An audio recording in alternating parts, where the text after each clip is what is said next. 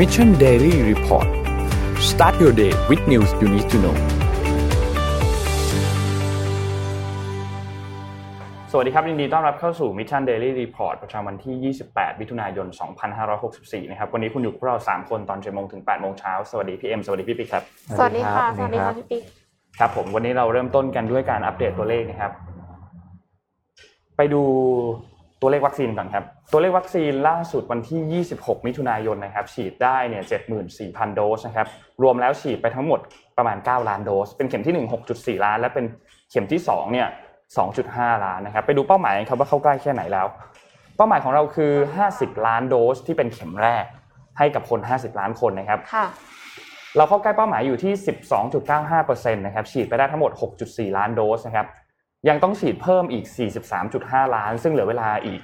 122 วันแล้วนะครับ ถ้าจะบรรลุเป้าหมายให้ได้เนี่ยต้องฉีดให้ได้นะครับคือ 356,000 โดสต่อวัน ซึ่งล่าสุดเราฉีดได้เพียงแค่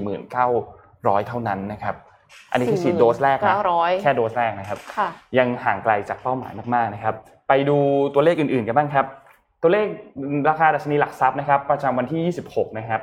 อยู่ที่ 1,582.67 จุดนะครับติดลบ 0.19%นะครับต่างประเทศนะครับดาวโจนส์นะครับบวกขึ้นมา 0.69%นะครับ NASDAQ ติดลบ 0.06% NYSE นะครับบวกขึ้นมา 0.60%นะครับ FTSE ครับบวกขึ้นมา 0.37 และห่างเสงบวกค่อนข้างเยอะครับ 1.40 นะครับ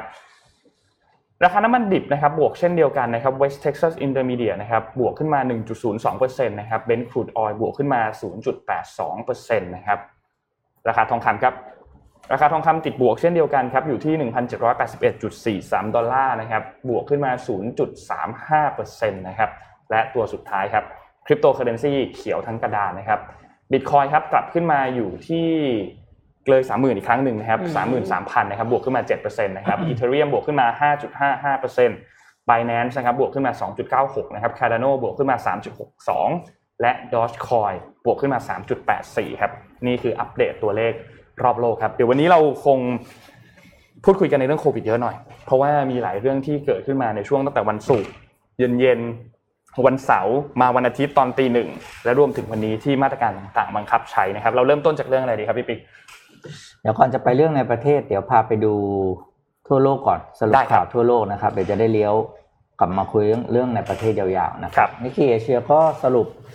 เหตุการณ์สำคัญที่จะเกิดขึ้นในสัปดาห์นี้นะครับ มาให้ฟังก็เลยจะมาเล่าฟังเร็วๆนะครับอ่ามีสี่ห้าเรื่องด้วยกันอย่างแรกเลยก็คือ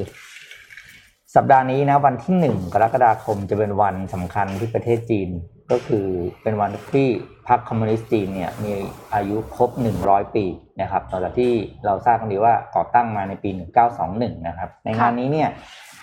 ไฮไลท์แน่นอนครับก็คือการขึ้นกล่าวอ่าสุนทรพจน์โดยประธานาธิบดีสีจิ้นผิงนะครับ ว่าทิศทางประเทศจีนจะเป็นอย่างไร รวมถึงการอ่าเขาเรียกอะไรนะ แสดงแสดงสัญญาณอาวุธภาพเออสัญญาณุภาพทางทหารอะไรอย่างเงี้ยนะครับ ว่าจะมี อะไรมาเป็นเป็นเป็นที่น่าตื่นตาตื่นใจบ้างนะครับ โดยโดยไฮไลท์เนี่ยแน่นอนว่าทุกคนอยากจะรู้ว่า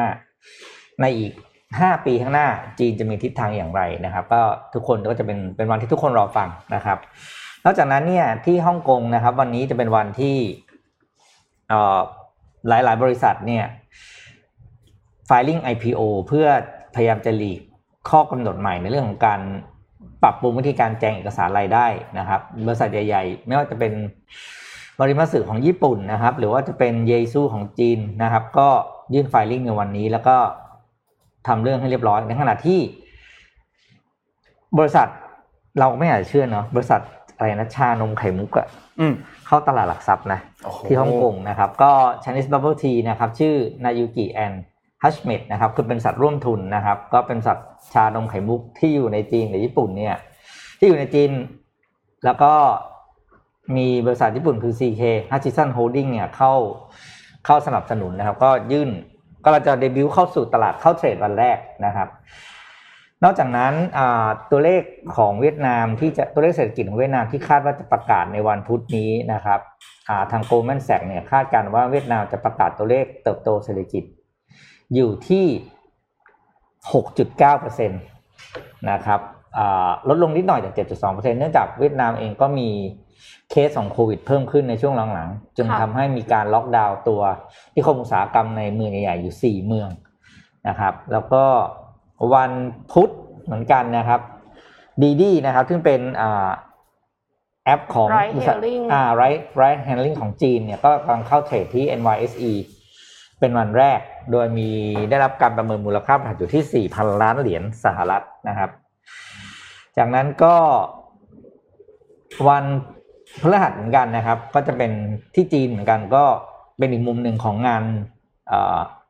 ครบรอบ 100 ปีพรรคคอมมิวนิสต์จะมีภาพยนตร์ อันเรื่องหนึ่งออกฉายนะครับ ชื่อเรื่อง 1921 แน่นอนครับก็เป็นเรื่องของประวัติที่มาของพรรคคอมมิวนิสต์จีนนะครับ ว่ามีที่มาอย่างไร โดยภาพยนตร์เรื่องนี้ เป็นภาพยนตร์ที่ถูกสร้างโดยกลุ่มเอ่อบริษัทในเครือของ Tencent Holding นะครับ ก็สร้างเพื่อเผยแพร่ความรู้ความเข้าใจให้กับคนรุ่นใหม่เกี่ยวกับที่มาที่ไปของพรรคคอมมิวนิสต์จีนครับ นี่คือเรื่องราวที่จะเกิดขึ้นในสัปดาห์นี้ครับ สรุปมาจากนิเคเอเชียอะไปบ้านเราได้ละครับ มาที่บ้านเรานะครับ บ้านเราเนี่ยมีหลายเรื่องเลยที่ต้องพูดคุยกันนะครับ เริ่มต้นจากวันศุกร์ก่อน นะครับค่ะวันศุกร์เนี่ยท่านนายกก็ออกมาให้สัมภาษณ์นะครับบอกว่าที่อยู่อยู่หน้าทำเนียบอืมแล้วก็มาพร้อมคุณอนุทินแล้วก็มีคนอื่นๆอยู่ด้านหลังด้วยนะครับ แล้วก็การสัมภาษณ์วันนั้น ถ้าใครได้ดูก็คงเห็นว่านายกอารมณ์ดีอารมณ์ดีมาก พูดเองด้วยนะนายกพูดเองนะว่าวันนั้นผมอารมณ์ดีมาก แล้วก็มีการหยอกล้อกับนักข่าวทั่วไปในวันนั้น มีการชูสองนิ้วมีการพูดคำศัพท์ภาษาอังกฤษนะครับ แล้วก็บอกว่าจะมีการปิดแคมป์โรงงาน ณช่วงเวลาตอนแรกเนี่ยการปิดแคมป์โรงงานคำสั่งออกมาจากกทมคือ 15 วัน ว่าจะปิดก่อน 15 วัน ซึ่งเริ่มต้นวันไหนก็คือเริ่มต้นวันจันทร์วันที่ 28 ทีนี้ปัญหาที่เกิดขึ้นคืออะไรครับเอ่อปัญหาที่เกิดขึ้นก็คือกลุ่มคนที่เป็นกลุ่มที่อยู่ในแคมป์โรงงานตรงนั้นเนี่ยพอรู้ว่าจะต้องหยุดการการทำงานชั่วคราว ก็คือหยุดก่อสร้างชั่วคราว แม้ว่าคุณจะมีมาตรการออกมาให้เขาก็คือ ชดใช้เรื่อง 50%แต่ทีนี้เดี๋ยวเดี๋ยวรายละเอียดพี่ปิ๊กจะเสริมอีกทีหนึ่งเรื่องของแคมป์คนงานก่อสร้างนะครับ แต่อย่างไรก็ตามสุดท้ายทางด้านของสบคชุดใหญ่มีการเปลี่ยนคำสั่งอีกครั้งหนึ่งจากเดิมที่ 15 วันยืดไปเป็น 30 วันค่ะสิ่งที่นายกให้สัมภาษณ์วันนั้นสื่อก็ถามว่าเราร้านอาหารน่ะอืมเป็นยังไงค่ะร้านอาหารจะถูกปิดหรือเปล่าท่านนายกก็ยังไม่รู้บอกว่ายังไม่รู้ก็รอติดตามดูกันต่อไปแล้วกัน มีการเล่นมุกเรื่องเทคมีโฮมคันที่โรดด้วยนะอืม ท่านนายกพูดพูดนะ ให้ตอนให้สัมภาษณ์ตอนนั้นนะครับ สุดท้ายก็ยังไม่มีอะไรโควันเสาร์เหตุการณ์วันเสาร์ที่เกิดขึ้นก็คือ เริ่มมีคนเดินทางกลับบ้าน จริงค่ะๆมีภาพที่เราเห็นเพื่อนนนท์ทำงานอยู่ที่บริเวณหน้าแคมป์ก่อสร้างเป็นวิศวกรตรงนั้นก็เอ่อเราได้สอบถามเพื่อนเพื่อนก็บอกว่ามีกลุ่มคนงานที่มีครอบครัวมารอรับอยู่ที่หน้าแคมป์จริงอืมๆเพราะต้องการให้เขากลับบ้าน บางส่วนสามารถควบคุมได้ ให้ยังอยู่คงอยู่ในแคมป์อยู่ก็ควบคุมได้ บางกลุ่มควบคุมไม่ได้ก็ต้องหลุดออกไปกลับกลับต่างจังหวัด ทีนี้วันอาทิตย์ครับตอนตีหนึ่งคืนวันเสาร์เข้าวันอาทิตย์เนี่ยมีราชกิจจานุเบกษาฉบับหนึ่งออกมาครับ ขอภาพขึ้นมาครับนะครับราชกิจจานุเบกษาฉบับนี้เนี่ยเป็น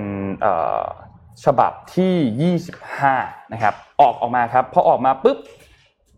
โดยสรุปเนี่ย มีอะไรบ้าง ข้อที่หนึ่งครับคือประกาศเขาเรียกว่าเขาใช้คำว่ากึ่งล็อกดาวน์กึ่งล็อกดาวน์กรุงเทพและปริมณฑลและ 4 จังหวัดชายแดนภาคใต้คือ 1 ห้ามทานอาหารในร้าน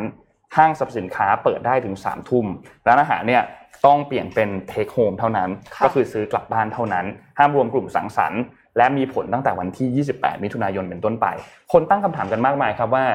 เมื่อวันศุกร์เนี่ยคุณก็เพิ่งคุยกันไม่ใช่เหรอมคุณ ออกมาให้สัมภาษณ์กับประชาชน ว่ามาตรการต่างๆ จะเป็นอย่างไรทำไมคุณไม่บอก ตั้งแต่วันนั้นไม่บอกให้หมด ราชกิจจานุเบกษาไม่ใช่อะไรที่ทำกันได้แบบหนึ่งไวชั่วโมงขนาดเสร็จนะนั้นเนอะและวันนั้นเนี่ยที่ประกาศราชกิจจานุเบกษาขอภาพสุดท้ายเลยครับดับประกาศณวันที่ 26 มิถุนายน พศ 2564 พลเอกประยุทธ์จันทร์โอชา นายกรัฐมนตรี นั่นแสดงว่าคุณรู้แล้วตั้งแต่วันศุกร์อืมว่าคุณจะประกาศค่ะเรื่องนี้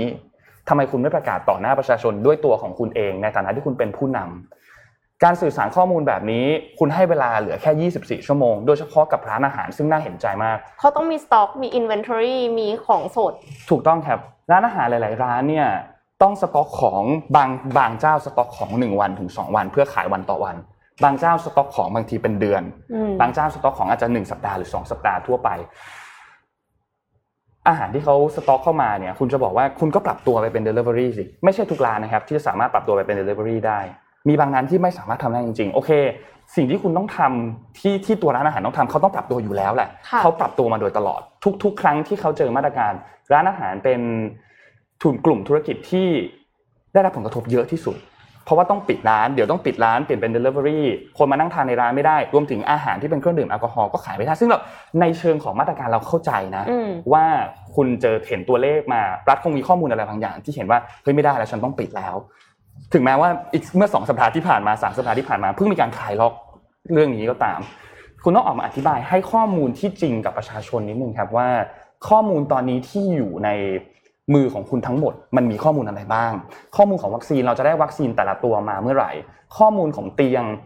และผู้ป่วยที่เป็นสีเขียวสีเหลืองสีแดงเป็นยังไงนนได้ยินข่าวมาเราทุกคนได้ยินข่าวมาถึงขนาดว่าหมอตอนนี้ต้องตัดสินใจเลือกแล้วว่า ผู้ป่วยคนไหนมีโอกาสที่จะรอดชีวิตมากกว่ากัน เก็บผู้ป่วยคนนั้นไว้อยู่ในห้องไว้ ไว้อยู่ในเอ่อห้อง ICU อยู่ในห้องฉุกเฉินไว้ ส่วนกลุ่มผู้ป่วยที่มีโอกาสที่รอดชีวิตนั้นคือหมอต้องเป็นคนตัดสินใจแล้วว่า จะให้ใครรอดชีวิตมันเป็นสถานการณ์ที่เลวร้ายมากนะครับ เราเคยเห็นภาพแบบนี้ที่เกิดขึ้นอาจจะเกิดขึ้นที่อินเดีย เกิดขึ้นในประเทศต่างๆ ที่สถานการณ์โควิดเขารุนแรง แล้วระบบสาธารณสุขเขาเริ่มรับไม่ไหวไม่มีใครอยากให้อยากให้เกิดเหตุการณ์นั้นขึ้นในไทยอยู่แล้ว เพราะฉะนั้นสิ่งที่คุณต้องทำคือคุณต้องกางข้อมูลออกมาให้ชัดเจนว่า คุณมีข้อมูลอะไรบ้างอืมให้ทุกคนสามารถที่จะตัดสินใจได้ อย่างพี่ปิ๊กอย่างพี่เอ็มในฐานะที่เป็นเอ่อ SME ในฐานะที่เป็นเจ้าของบริษัท เราต้องการข้อมูลเพื่อที่จะตัดสินใจว่าเฮ้ยฉันจะเอายังไงต่อจริงค่ะ คุณให้ข้อมูลมาวันอาทิตย์ตอนกลางคืน ให้เขาตัดสินใจ 24 ชั่วโมงคุณไม่ใจร้ายไปหน่อยเหรอคุณต้องเห็นใจกับคนที่เขาได้รับผลกระทบอย่างหนักกับกับกับวิกฤตครั้งนี้หน่อยครับ นี่คือเรื่องแรกที่ที่พูดถึงเรื่องที่สองพอคุณปิดธุรกิจของเขาแล้วเนี่ยการเยียวยาต้องได้รับการเยียวยาอย่างสมเหตุสมผล คุณต้องต่ออายุของเขาออกไปได้ อย่างในเคสกรณีนี้เนี่ย หนึ่งเดือน เราพูดถึงค่อยๆ พูดถึงทีละเคสเคสของร้านอาหารก่อน ร้านอาหารเนี่ยสิ่งที่คุณทำได้ อาจจะมีหนึ่งคือถ้ามันมีเหตุการณ์อะไรแบบนี้อีกเนี่ยคุณแจ้งเขาล่วงหน้าหน่อยได้ไหมสักหนึ่งสัปดาห์ก็ยังดีสามสี่วันก็ยังดี นี่คุณแจ้งล่วงหน้า 24 ชั่วโมงเขาปรับตัวไม่ทันนะคะมันปรับตัวยากมากครับปรับตัวไม่ทันมันมันมันมันมันเป็นคำสั่งที่จะใช้คำว่าอะไรเดียวและมันไม่มีความเอมพัตตีต่อต่อเจ้าของกิจการไม่ได้เห็นอกเห็นใจอืม ทีนี้ในมาตรการเยียวยาเนี่ยไม่ว่าจะเรื่องของการคุณรับซื้อสต็อกเขาได้ไหมแล้วอืมเอาสต็อกอันนั้นเนี่ยไปทำอาหารแล้วแจกไปตามพื้นที่ชุมชนต่างๆ ที่มีความจำเป็นหรือว่าขาดแคลนในเรื่องของอาหารจจริริงงๆคุณออกมาตรการประมาณนี้ได้ไหมสองคือเรื่องของมาตรการชดเชย ในเรื่องของรายได้ ถ้าเขาปิด คุณมีเงินรายได้อย่างที่ญี่ปุ่นเนี่ยมีเงินรายได้ให้นะครับ แม้ว่ารายได้อันนั้นมันอาจจะไม่ได้เทียบเท่ากับถ้าเขาเปิดร้านขายเองแล้วมีคนเข้ามานั่งกินในร้านแต่อย่างน้อยมัน พอที่จะต่อชีวิตเขาออกไปได้ ไม่ใช่มาเป็นมาตรการที่มันเป็นมันต้องเป็นมาตรการที่ชัดเจนอืมแล้วเงินอันนั้นสามารถที่จะเข้าถึงตัวผู้ประกอบการนั้นจริง ๆ เขาได้เงินตัวนั้นจริง ๆ แล้วเงินนั้นสามารถไปต่อชีวิตเขาได้จริง ๆ คุณออกมาตรการเกี่ยวกับภาษีให้กับ landlord ได้ไหมให้กับคนที่เป็นเจ้าของที่ดินอืมว่าอย่างน้อยถ้าคุณช่วยลดค่าเช่า เบรกค่าเช่า หรือทำอะไรก็ตามให้กับกลุ่มคนที่เขาเช่าที่ของคุณอยู่ตอนนี้เนี่ย อย่างน้อยจูงใจให้เขาจริงค่ะช่วยหน่อยได้ไหม นี่คือมาตรการที่คุณจะต้องออกมา ยังมีอีกเยอะมากที่จะต้องพูดถึงในเรื่องของมาตรการที่ต้องออกมาช่วยเหลือเรื่องนี้นะครับ ทางด้านของสมาคมพัฒนาคารอาหารไทยเนี่ยก็มีการพูดถึงคำสั่งว่าการห้ามนั่งกินอาหารในร้านเนี่ยมันอาจจะนำไปสู่การเลิกจ้างครั้งยิ่งใหญ่อืมฉะนั้นก็วอนกลับไปถึงรัฐว่ารัฐเนี่ยต้องมีการออกคำสั่งออกมาว่าจะมีมาตรการเยียวยาอย่างไร ให้คนไม่ถูกเลิกจ้าง เพราะถ้าถูกเลิกจ้างมาเราเราเห็นเคสตัดดี้อยู่แล้วว่า ถ้ามีการเลิกจ้างเกิดขึ้น มันคือสิ่งเลวร้ายที่จะเกิดขึ้น ทั้งในช่วงเวลาตอนนี้ และในช่วงเวลาที่มันเกิดการ recovery มันก็จะยากไปหมดนะครับ และการนั่งทานอาหารในร้านเนี่ยอยากเมื่อวานนี้นนท์ได้ฟังบทสัมภาษณ์อันหนึ่งแล้วอยากให้ลองคิดภาพว่าคุณเป็นกลุ่มคนแรงงาน สมมติเป็นคนล้างจานก็ได้ มันจะไม่มีการล้างจานนะครับ ไม่มีครับเพราะว่ามันไม่มีการทานอาหารในร้านค่ะคนที่เป็นคนล้างจานอยู่ในร้านอาหารเนี่ยก็เท่ากับว่าตกงานเลยอืมแล้วแล้วยังไงต่ออะนึกออกไหมครับ เพราะฉะนั้นมันต้องมีมาตรการที่จะไปเร่งช่วยกับเขาชัดเจนครับ ในเรื่องของเอ่อการก่อสร้างครับพี่ปิ๊กมีข้อมูลเสริมใช่ไหมครับเดี๋ยวพี่ปิ๊กเสริมก่อนแล้วเดี๋ยวนนท์ตามทีหลังครับ เรื่องของแคมป์ก่อสร้างอ๋อจะเล่าในเรื่องของเพราะเวลาออกคำสั่งอะไรมา ก็อยากจะให้มองถึงผลกระทบ ภาพใหญ่ด้วยไม่ใช่ ไม่ใช่ว่ามองแค่ว่า มีเรื่องโควิด ก็จัดการโควิดซีแล้วเรื่องอื่น เรื่องอื่นเนี่ยใช้คำว่าเอาไว้ก่อนหรือช่างมันนะเพราะว่าทุกๆคำสั่งที่ออกมามันจะมีผลต่อเนื่องผลกระทบไปวงกว้างทั้งสิ้นนะครับ ซึ่งก่อนจะไปตรงนั้นเดี๋ยวเล่าให้ฟังก่อนว่า การที่ออกคำสั่งแบบนี้มาแล้วคิดว่าจะควบคุมได้เนี่ย การออกคำสั่งปิดแคมป์ก่อสร้างหนึ่งเดือนเนี่ย แล้วจะควบคุมได้เนี่ย บอกเลยว่า คุณคำว่าคุณนี่คือผู้ออกคำสั่งนะ ผมไม่รู้ว่าใครนะหรือเจ้าหน้าที่กรมไหนกองไหนก็ตามที่คิดในมาตรการนี้มาเนี่ย คุณไม่เคยเข้าใจความเร็วของโซเชียลมีเดียอืมหรือ digital news เลย คุณคิดว่าคุณประกาศคำสั่งปุ๊บ แล้วคำสั่งเนี้ยลองนึกภาพตามนะครับ วันนี้คุณจะแถลงอะไรก็ตามจะมีนักข่าวประมาณห้าร้อยกว่าคนฟังคุณอยู่อยู่แล้ว ค่ะ เมื่อออก เมื่อคุณพูดจบปุ๊บระหว่างที่คุณพูดได้ซ้ำไปข่าวจะถูกพิมพ์ไปด้วยอืมในในมือถือหรืออะไรก็ตามนะคุณพูดจบปุ๊บเขาก็กด enter ข่าวมันไป Real time หมดแล้วครับ แต่ในมุมกลับการกว่าที่คำสั่งคุณจะไปยังเขต ที่มี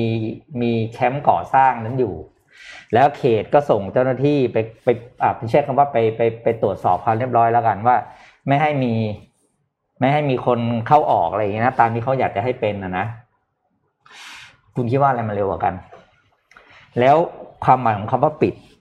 คือคนที่เป็นลูกลูกจ้าง ผู้ใช้แรงงานคนทำงานในแคมป์เขารู้อยู่แล้วพอปิดแปลว่าไม่มีงานทำพวกนี้ก็เป็นลูกจ้างรายวัน รายได้เขาออกทุกบางคนก็เจ็ดวันบางคนก็สองสัปดาห์อะไรอย่างเงี้ยนะครับครับออกทีหนึ่งแปลว่าปิดปุ๊บไม่มีงานก็ไม่มีเงินเนี่ยพี่ก็ไม่มีเพลงร้องอยู่แล้วนึกออกว่าแบบว่าคือพวกนี้รายจ้างรายวันเขาก็ต้องไปอยู่ที่อื่นนั้นคือมีคำสั่งปิดปุ๊บเขาออกทันที กว่าเจ้าหน้าที่จะไปถึงเขาเขาเรียกว่าเพิ่งแตกหลังไปแล้วอะค่ะ แล้วคุณบอกเองนะว่าแคมป์ก่อสร้างคือคลัสเตอร์ที่น่ากลัวและต้องกังวลควบคุมไม่ให้ออกนอกพื้นที่ แต่คุณนั่นแหละเป็นคนส่งว่าออกพื้นที่ด้วยตัวคุณเอง เพราะคุณไม่เคยเข้าใจความเร็วของของสิ่งที่เรียกว่าโซเชียลมีเดียหรือข่าวที่มันไปเร็วกว่าคนเดินเดินเดินตัวเป็นๆไปคุมอยู่แล้ว อะทีนี้ จะเล่าให้ฟังว่า การสั่งปิดแคมป์ก่อสร้างอันหนึ่งผลส่งผลกระทบอะไรบ้างนี่ผมเอาข้อมูลมาจากเพื่อนเพื่อนคนหนึ่งนะครับเขาก็เขียนใน Facebook ว่าแหละเพื่อนของคนนี้อยู่ในวงการก่อสร้างมา 30 ปีนะครับ เป็น developer ค่ะแล้วก็เรียกว่ารู้ดีแหละพอดีเขาโพสต์เขาถูกแชร์ไป น่าจะประมาณ 4,000 แชร์ละครับนะครับ แล้วก็พอดีไม่ได้คุยกันก็เลยแต่ว่าเชื่อไม่เป็นหรอกเพราะเขาเปิดเป็นพับลิกนะครับอะดูนะครับอะภาพต่อไปครับ ก็เป็นเสียงสะท้อนจากผู้ประกอบการว่ารัฐเขารู้เรื่องการก่อสร้างมากน้อยแค่ไหน ถึงออกคำสั่งแบบนี้มาอะภาพต่อไปครับดับเขาบอกว่าผลกระทบต่อระบบซัพพายเชนในการก่อสร้างนะครับการหยุดงานหนึ่งเดือนโอเค เงินเดือนต้องจ่ายไหมแน่นอนเอกชนต้องจ่ายอยู่แล้วเพราะว่าวิศวกรโฟร์แมน survey ต่างๆ พวกนี้เขาเป็นลูกจ้างเพราะฉะนั้นต้องจ่าย แต่แต่การเมื่อหยุดการก่อสร้างครับ สิ่งที่เกิดขึ้นคือรถขนส่ง คนขับ รถปูนรถเหล็กรถอะไรต่าง ๆ พวกเนี้ยคนขับพวกนี้ งานไม่มีแล้วทำอะไร บางคนได้รายวันนะครับรถคนขับรถบางคนได้ได้รู้ได้ได้ค่าแรงรายวันเหมือนกัน คนงานต้องจ่ายเงินเดือนไหมเขาบอกอะเขามีจ่ายครึ่งเดือนอะอ่าว่ากันไป ทีนี้ต่อมาคือซีเควนต์ของงานก่อสร้าง การหยุดงานก่อสร้างหนึ่งเดือน มันทำให้มันก็เหมือนสายการผลิตทั่วไปอะพอคุณล่นไปเดือนแล้วอีกเดือนแปลว่าไง เงินมันจะต้อง ถูกขยายไปอีกหนึ่งเดือนใช่ไหมอะไรทุกอย่างมันแผนการผลิตทุกอย่างมันเคลื่อนไปอีกหนึ่งเดือน รัฐบาลรู้หรือเปล่านะครับอะต่อมาครับดับ ทีนี้มันอยู่ส่วนของผู้รับเหมาคนงานนะครับ หยุดงานก่อสร้างหนึ่งเดือน ดอกเบี้ยที่เจ้าของงานกู้แบงก์มา เท่าไหร่อืมงานก่อสร้างไซต์หนึ่งเยอะมากนะครับ คุณก็ค่ะรู้อยู่สร้างตึกอันหนึ่งมีห้าร้อยล้านนี่คือธรรมดามาก ดอกเบี้ยเท่าไหร่นะครับ ดอกเบี้ย สำหรับถ้าในส่วนของชีวิตของคนงานที่เขาบางคนเขามีเรื่องเงินกู้นอกระบบรายวัน มาจ่ายค่าเป็นอยู่เอค่าเทอมไม่มีไม่มีรายได้ตรงนี้เขาจะเอาอะไรไปจ่ายดอกเบี้ย ดอกเบี้ยไม่หยุดนะครับ ดอกเบี้ยนอกระบบอย่าลืมนะ ไม่เหมือนดอกเบี้ยรัฐนะดังนั้นแปลว่าคุณกำลังเพิ่มภาระให้กับคนงานก่อสร้างอีกมหาศาลนะครับภาพต่อมาครับดับทีนี้มาดูอันนี้ผมว่าหลายคนไม่ทันคิด คนที่กำลังซื้อบ้าน สัญญาก่อสร้างต้องขยายหรือเปล่า อืม แล้วเจ้าของงานจะยอมไหมคือเราแล้วของเขาเจ้าของงานคือเราเนาะยอมไหมล่ะคุณลองซื้อบ้านถือว่าอ่านนท์บอกว่าบ้านนนท์จะเสร็จเดือนครับธันวาปีเนี้ยอืมดีเลยดีเลย์ไปอีกเดือนหนึ่งคุณยอมไหมอืมอ่าใช่ไหมแล้วยังไงสัญญาโอนห้องล่าช้า ลูกค้า จะร้องสคบไหมฟ้องกันอีลุงตุงนังไปหมด แล้วถึงเวลาก็ฟ้องกันก็ทุกคนก็งงๆไงไม่มีใครฟันธงว่าไอ้ที่เลื่อนไปเดือนหนึ่งเนี่ย แล้วใครจะต้องรับผิดชอบนะครับ ที่สำคัญงานต่อมาครับ มันมีกฎอ่าภาพต่อมาครับดับมันมีสิทธิทางภาษีข้อหนึ่งครับของคอนโด คือห้องที่ต่ำกว่าสามล้าน จะลดค่าโอนธรรมเนียม ลดค่าโอนค่าธรรมเนียมทุกอย่างถึงสิ้นปีนี้สำหรับห้องที่โอนภายในสิ้นปีนี้ ถ้าห้องชุดเหล่านี้โอนไม่ทัน สิทธิทางภาษีเหล่านี้ หายไปเลยนะค่ะอืมแล้วใครซวยครับ ก็ก็จะงงๆอีก อ่าใช่ไอคนสร้างก็บอกผมสร้างเสร็จถ้าไม่โดนเบรกอืม ไอคนที่ผลิตวรามันสร้างไม่เสร็จใช่ไหมปฏิทินมันมันมันตัดไปแล้วไงก็ผู้ซื้อบอกอ้าวก็เขาก็ไม่ได้ผิดอะไรนี่อืมเพราะว่าเขาพร้อมจะโอนอยู่แล้วแต่คุณสร้างไม่เสร็จก็ตีกันอีกนะครับ ก็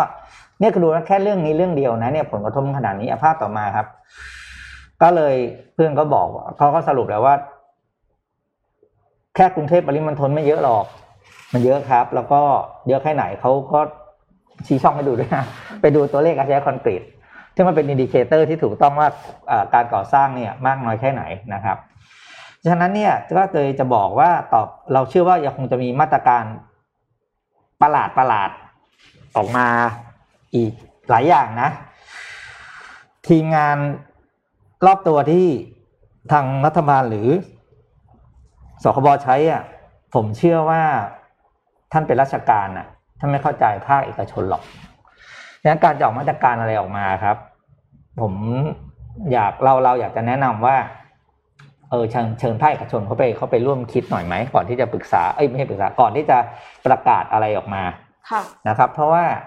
คือคุณมีสมมติจะร้านอาหารคุณก็เชิญนายกสมาคมผู้ประกอบการร้านอาหารเข้าไปก็ได้ คุณจะทำอะไรเกี่ยวกับสมมติการก่อสร้าง คุณก็เชิญนายกสมาคมก่อสร้างคุณชื่อว่ามีแต่ผมอาจจะเรียกชื่อไม่ถูกนะเรื่องบางสมาคม ลองถามความเห็นเขานิดนึงลองเปิดใจคุยกับเขาแล้วก็เขาเรียกว่า ขอให้เชื่อนะครับ ว่าทุกคนก็อยากหยุดเรื่องโควิดเหมือนกัน แต่ถ้าหยุดยังเออเราต้องหาทางที่หยุดยังไงแล้วทุกคนเดือดร้อนน้อยที่สุด ไม่ใช่แบบว่า เออ จะแก้ปัญหาในมุมเดียว เพราะมันไม่มีหรอกปัญหาอะไรที่เป็นมุมเดียว แล้วก็แก้เรื่องนี้แล้วทุกอย่างจะไม่ไม่ผลกระทบ ไม่ส่งผลกระทบนะครับ ก็เนี่ยแหละ เป็นตัวอย่างอันหนึงสั้น ๆ นะ ว่าคิดจะประกาศอะไรออกมาเนี่ย ฟังหลาย ๆ มุมนะครับอืมอย่าฟังมุมที่ คนที่เขาไม่รู้เรื่อง เพราะว่าเขาก็จะให้คำแนะนำผิดๆกับทางรัฐบาลแล้วรัฐบาลก็ประกาศอะไรแบบนี้ยแล้วทีเนี้ยอาทิตย์ไล่มันเมื่อกี้ฝากด้วยนะครับ ว่าไปตามมาหาทางแก้ให้ด้วย เพราะคุณประกาศไปแล้ว อืมจะมีคนเดือดร้อนอีกมาก ที่ที่ได้รับผลกระทบจากการประกาศอันนี้ครับ ค่ะ แล้วยังไม่ได้นับถึงว่าการที่อืมกลับบ้านต่างจังหวัดไปแล้วเนี่ยจะไปแพร่เชื้อที่ต่างจังหวัดมากอ่าแล้วจะยังไงกันต่ออันะนนั้นก็ลุ้นกันอีกอะใช่ลุ้ทีนนี้ต่อทีนี้ไปอืมโอเค เราเราใช้คำว่าอะไรเดียเราเราดุกันเยอะละอืมเราใช้เรารุนแรงกันเยอะละต่อไปนี้เป็นแนวทางการแก้ไขที่ถูกเสนอโอเคค่ะโดยหลาย ๆ หลาย ๆ หลาย ๆ หลาย ๆ คนแล้วกันนะครับ อันแรกก่อนครับทางด้านของ TDRI ครับ TDRI เนี่ยมีการเสนอว่าตอนนี้มาตรการเชิงรุก ที่ยังสามารถทำได้ และควรจะทำเพิ่มด้วยในสถานการณ์ที่มีการระบาดเชิงรุกมาก ที่มีการระบาดหนักขึ้นเนี่ยนะครับ ข้อที่หนึ่งครับนี่คือเรื่องของการตรวจโรคครับการตรวจโรคตอนนี้เนี่ยต้องตรวจให้เยอะขึ้นค่ะตรวจให้ครอบคลุมมากขึ้น คุณน่ะคุณคุณที่จะมีการเพิ่มรูปแบบการตรวจเพิ่มเข้ามาใช้ เช่น การตรวจน้ำลาย ตรวจ RT-PCR test ในกลุ่มพนักงานที่เป็นอาจจะอยู่ในแคมป์โรงงานกลุ่มพนักงานที่เป็นคลัสเตอร์กลุ่มเสี่ยง หรือใช้ชุดตรวจที่สามารถตรวจได้ด้วยตนเองไหม ต่างประเทศมีชุดตรวจที่ส่งไปให้ที่บ้านนะครับอือฮึและส่งไปให้ที่บ้านทุกสัปดาห์อืมให้ประชาชนคอยตรวจเชื้อตัวเองอยู่ตลอด แน่นอนครับ ผลการตรวจอันนั้น มันไม่แม่นยำเท่ากับคุณตรวจใน lab ที่โรงพยาบาลตรวจอยู่แล้วแน่นอน แต่อย่างน้อยมันน่าจะช่วยลดกระจายไปได้บ้างว่า โอเค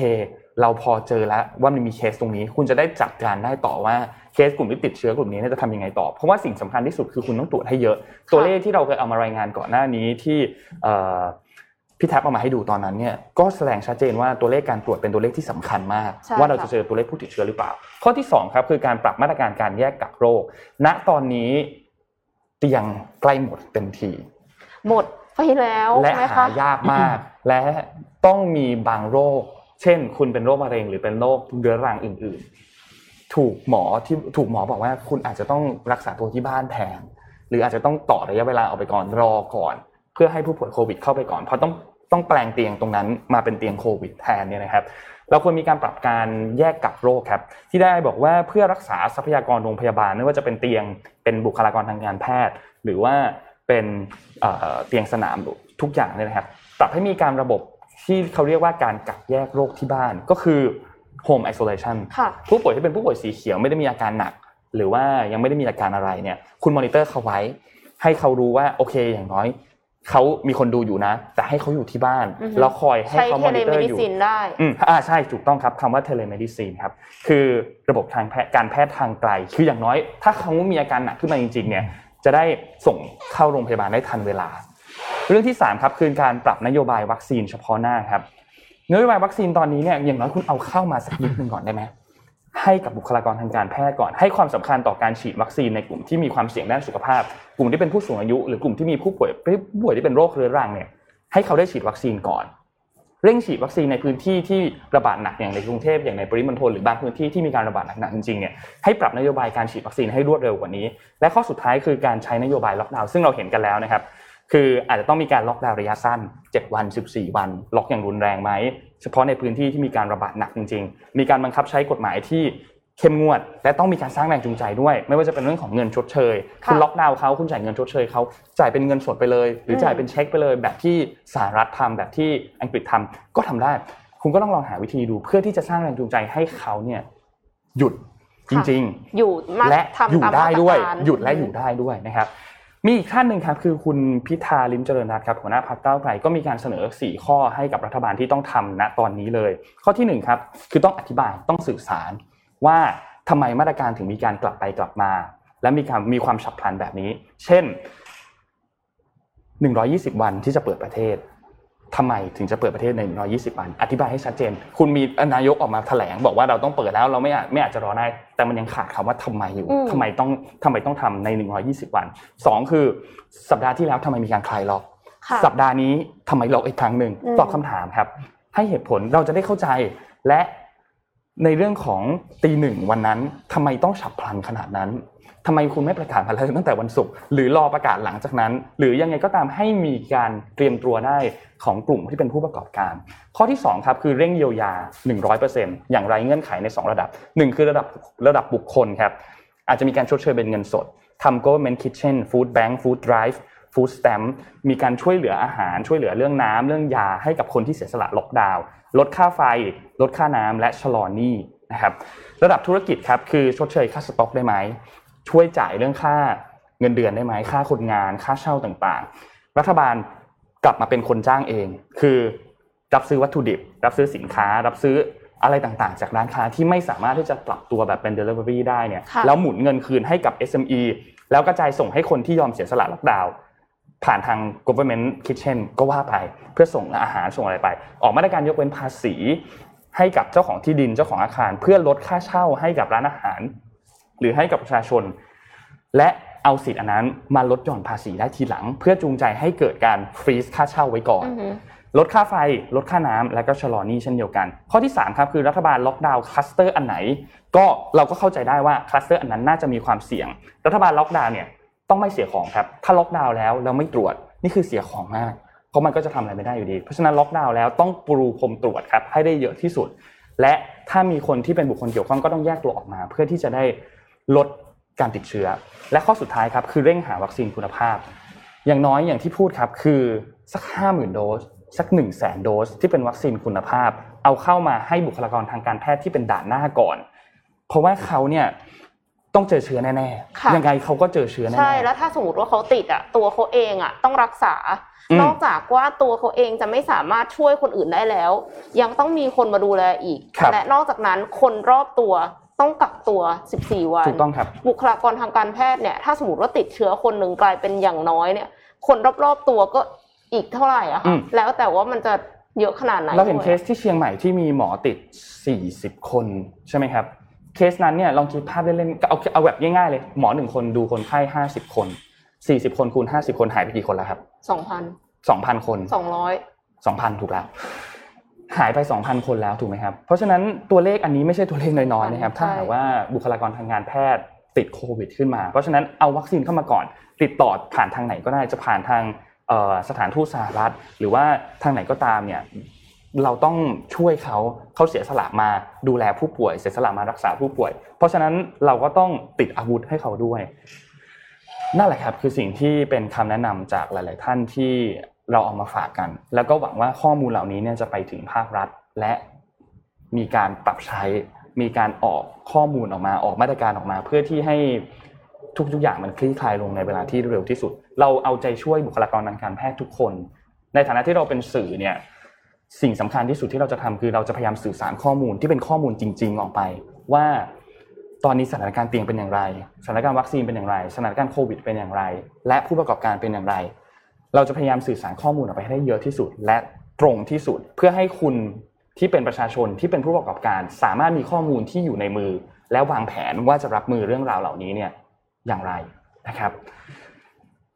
นั่นแหละครับค่ะเอ่อสถานการณ์ตอนนี้ก็ไม่ค่อยจะดีนะคะคุกกรุ่นกันมากตอนนี้อืมทุกคนก็คือกังทั้งกังวล ทั้งโมโหเครียด ทั้งโมโห มันมันมีหลายหลายอารมณ์มาก ๆ ขอ เปลี่ยนอารมณ์กันนิดนึงอ่าใช่เราไปเรื่องอื่นกันบ้างพอละเราเราสงบสติอารมณ์กันแป๊บหนึ่งนะคะครับพาไปที่สหรัฐอเมริกาค่ะ ฝ่าย support ของ Microsoft ถูกมาแวร์โจมตี และคนร้ายขโมยข้อมูลลูกค้าไปได้ค่ะ เป็นเรื่องของ Cyber Security นะคะ Microsoft รายงานว่าคอมพิวเตอร์ของเจ้าหน้าที่ support รายหนึ่งติดมาแวร์ขโมยข้อมูลของกลุ่ม Nobelium Nobelium เนี่ย เชื่อว่าเป็นกลุ่มที่แฮ็ก SolarWinds เมื่อเดือนเมษายนที่ผ่านมาค่ะ แล้วก็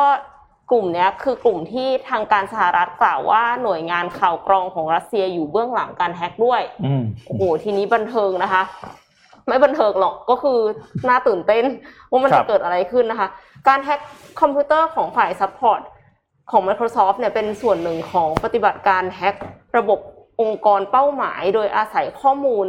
จากในระบบ support ของ Microsoft พบว่าเจาะระบบเป้าหมายสำเร็จได้ 3 องค์กร ซึ่งเป็นลูกค้าของ Microsoft เนี่ยนะคะ แต่ว่าตอนนี้ก็คือ Microsoft แจ้งเตือนไปยังองค์กรที่ถูกโจมตีทั้งหมดแล้ว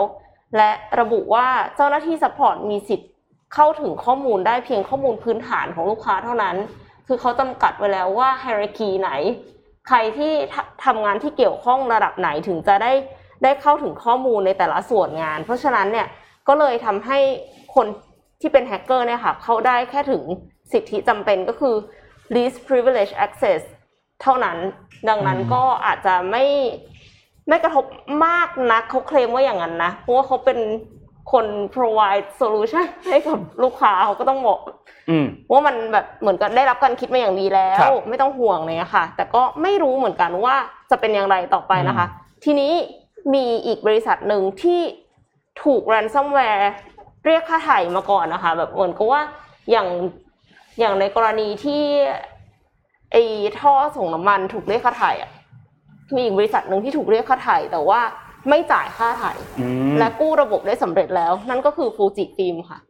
ก่อนหน้านี้นะคะ เมื่อต้นเดือนมิถุนายนนะคะวันที่ 4 มิถุนายนที่ผ่านมาเนี่ยฟูจิฟิล์มยอมรับว่าถูกมาแวร์เรียกค่าไถ่โจมตี แต่สามารถกู้คืนระบบได้ทั้งหมด คือเขาบอกว่า detect ได้วันที่หนึ่งอืมออกมาประกาศยอมรับวันที่สี่แล้ววันที่เจ็ดเนี่ยออกมาบอกแล้วว่าได้คืนแล้วสามารถกู้คืนได้แล้วโดยที่ไม่ได้จ่ายค่าไถ่เขาทำได้ยังไง บริษัทฟูจิฟิล์มเนี่ยคิดมาอย่างดี เพราะว่าเขา backup ตลอดอืมคือ Data ที่ที่ถูกยึดไปเนี่ยค่ะเขาบอกว่าเขาอะมีสำรองไว้อยู่แล้ว เพราะฉะนั้นก็เลยสามารถที่จะเอาขึ้นมาในระบบได้ แล้วก็ run ได้ปกติอืมคือฟูจิฟิล์มเนี่ยเขาไม่ได้เปิดเผยว่าคนร้ายเรียกค่าไถ่เท่าไหร่ ไม่ได้ตอบคำถามว่าคนร้ายขู่ว่าจะเอาข้อมูลออกไปเปิดเผยไหม แต่ว่าก็คือเขาถือว่าฉันไม่ได้จำเป็นที่จะต้องเรียกคืนเพราะว่าเอาไปก็เอาไปสิอืมเรามีข้อมูล backup อยู่แล้ว มันไม่ได้หมายความว่าถ้าจ่ายเงินไปแล้วจะไม่เปิดเผยถูกไหมคะอืมมันเหมือนมันไม่มีอะไรป้องกันได้อะครับแนวทางของกลุ่มคนร้ายมาแวร์เรียกค่าถ่ายในช่วงหลายปีที่ผ่านมาเนี่ย ก็คือมักจะทำลายข้อมูลมีมีหลายองค์กรที่ จ่ายค่าถ่ายไปได้ข้อมูลกลับมาไม่ครบ อืมอืมก็คือทำให้คนที่ถูกเรียกค่าถ่ายเนี่ยทำธุรกิจไม่ได้เป็นพร้อมๆกันนะคะ แล้วก็เพิ่งมีงานวิจัยที่เผยแพร่ก่อนหน้านี้บอกว่าบริษัทที่เคยโดนเรียกค่าถ่ายข้อมูลเนี่ย80%จะโดนซ้ำค่ะอืมแล้วจะส่งผลกระทบต่อความน่าเชื่อถือของบริษัททำให้รายได้ลดลง จนกระทั่งผู้บริหารระดับสูง C level อะอยู่ไม่ได้ก็ลาออกกันบ่อยครั้งด้วย แล้วก็เลย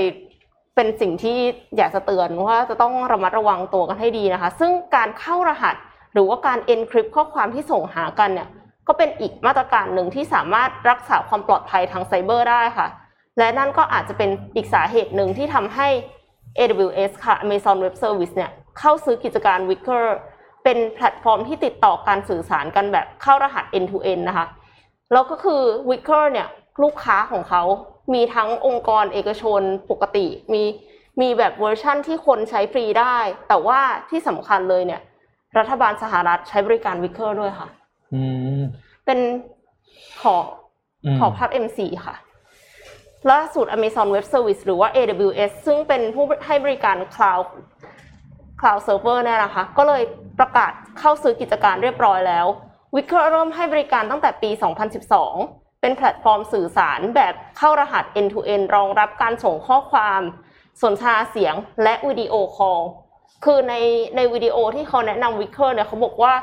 มันมีการตรวจสอบอย่างดีว่าใครที่จะเข้าห้องได้ ใครที่จะเข้าห้องไม่ได้และตัวผู้ให้บริการเองเนี่ยไม่สามารถที่จะเข้าไปอยู่ในห้องนั้นเพื่อฟังได้ครับ แต่ในขณะที่คือเขาอ้างว่าที่อื่นอะคือ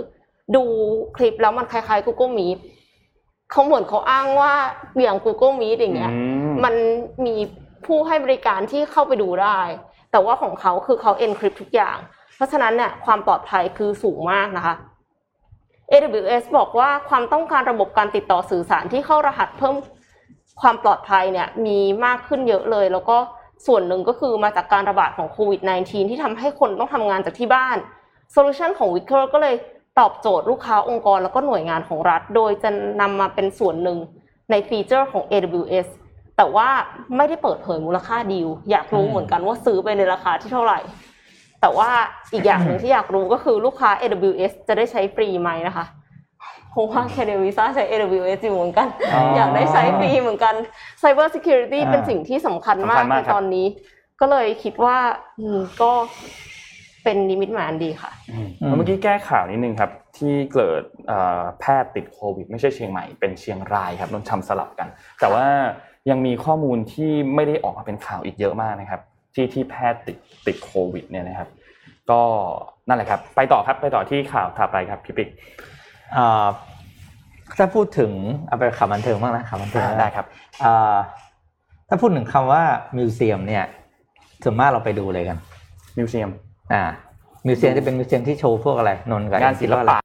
ไปดูศิลประปะวัติศาสตร์ไปดูประวัดูติศาสตร์เอ่อโครงไดโนเสาร์อ่าอืมพวกอะไรที่เป็นแบบก็เหมือนที่เราเรียนเนาะอะไรอย่างเงี้ยนะเป็น อะทีนี้ที่เกาหลีครับ มีพิพิธภัณฑ์แห่งใหม่เกิดขึ้นนะครับ เป็นพิพิธภัณฑ์ของวง BTS ครับอืมขนาดนั้น ใครจะคิดว่าศิลปินเคป๊อปตอนนี้มี museum ของตัวเองได้แล้วนะครับ สุดยอด อ่าพิพิธภัณฑ์นี้เนี่ยชื่อ HYBE Insight นะครับ Hype เนี่ยหลายคนอาจจะงงคือใครจริงๆแล้วก็คือชื่อชื่อใหม่ของกลุ่มที่ชื่อ Big Hit Entertainment ซึ่งเป็นบริษัทผู้จัดการของวง BTS เองนะครับ โดย Hype Insight เนี่ยตั้งอยู่ เรียกว่าแทบจะติดกับสถานีรถไฟยงซานนะครับ ซึ่งเป็นอยู่ใจกลางของของของกรุงโซลเลยนะครับ โดย สถานที่นี้มีพื้นที่ 4,700 ตารางเมตรนะครับ ตั้งอยู่ชั้นใต้ดินของตึก ซึ่งเป็นสำนักงานใหญ่ของ Hype เองนะครับ โดยคนที่จะเข้าชมจะต้องอจองคิวล่วงหน้าด้วยการดาวน์โหลดแอปของเขานะครับ แล้วเข้าชมครั้งหนึ่งเป็นกลุ่มกลุ่มละ 50 คนนะครับ เป็นการเดินเดินชมสถานที่ใช้เวลา 25 นาทีนะครับดังนั้นเนี่ยทัวร์กลุ่มแรกเริ่ม 11 โมง แล้วก็รอบสุดท้ายอยู่ที่ 6 โมง 55 ตอนนี้เนี่ยตารางการชมเสาร์อาทิตย์เต็มแล้วล่วงหน้า2เดือนนะครับ แล้วก็อืมค่าเข้าชมเนี่ยเอ่ออยู่ที่ประมาณนะเพราะเขาเขาจ่ายตามอายุเนาะอยู่ที่ประมาณ 22,000 วอนหรือประมาณ 19.35 เหรียญต่อคนนะครับ เวลาเดินทัวร์เนี่ย เดินดูก็จะมีเสียงของสมาชิกในวงเป็นคนให้คำบรรยายว่าอ่าโซนนี้คืออะไรอะไรอะไรอย่างเงี้ยนะครับครับ ก็ได้ดูภาพประกอบไปแล้วกันนะครับ โดย เขาเรียกว่าเนื้อหาของของของที่เขาบรรยายเนี่ยก็จะเป็นเรื่องของประวัติความเป็นมาของวง ความประทับใจของโชว์ต่างๆ ที่เขาไปเล่นในแต่ละที่มีการตัดภาพไฮไลท์มาให้ดูอะไรอย่างเงี้ยนะครับ รวมถึงไฮไลท์ของของของสถานที่นี้ก็คือจอ จอเขาเรียกสามร้อยหกสิบองศา ที่ให้ทุกคนคือเข้าไปยืนตรงกลางแล้วจออยู่รอบตัวเรานะครับ แล้วฟังเรื่องราวของวง PS ตั้งแต่ก่อตั้งมาเลย จน จนจนถึงปัจจุบันนะครับ เห็นแล้วก็ก็ต้องบอกว่าเออก็ก็ก็ก็ชื่นใจเนาะแบบเขามาไกลมากแล้วก็ประสบความสำเร็จมากจริง ๆ นะครับ จะบอกว่า โลกมันเปลี่ยนแล้วจริงๆคือหลายๆอย่างเนี่ย ไม่จำเป็นจะต้องเป็นสิ่งที่เป็นประวัติศาสตร์ หรือค่ะว่าเป็นสิ่งที่อะไรนะเขาเรียกโอ้โหต้องไปสืบค้นกันอะ เพื่อให้คนแบบเข้ามาดูสถานที่แบบนี้ เพราะว่าเดี๋ยวนี้เส้นแบ่งระหว่างเรื่องศาสตร์อย่างหนึ่งกับ อีกอย่างหนึ่งมันมันแยกกันไม่ออกละครับเพราะว่าพิพิธภัณฑ์ก็ต้องดูเมื่อก่อนพิพิธภัณฑ์ต้องดูพวกมรดกของชาติใช่ไหมอืมอะไรเป็นของโบราณเอ็มบอกเนี้ยกระดูกไดโนเสาร์หรือว่าจะเป็นงานศิลปะแต่วันนี้คือ ความบันเทิงก็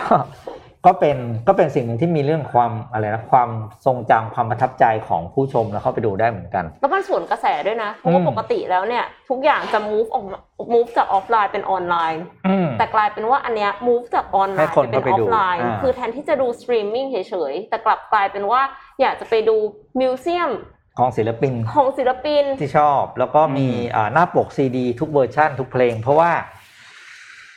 เพลงของเขาเนี่ยอ่า ในแต่ละเวอร์ชั่นที่ออกในแต่ละประเทศหน้าปกไม่เหมือนกันอ๋อ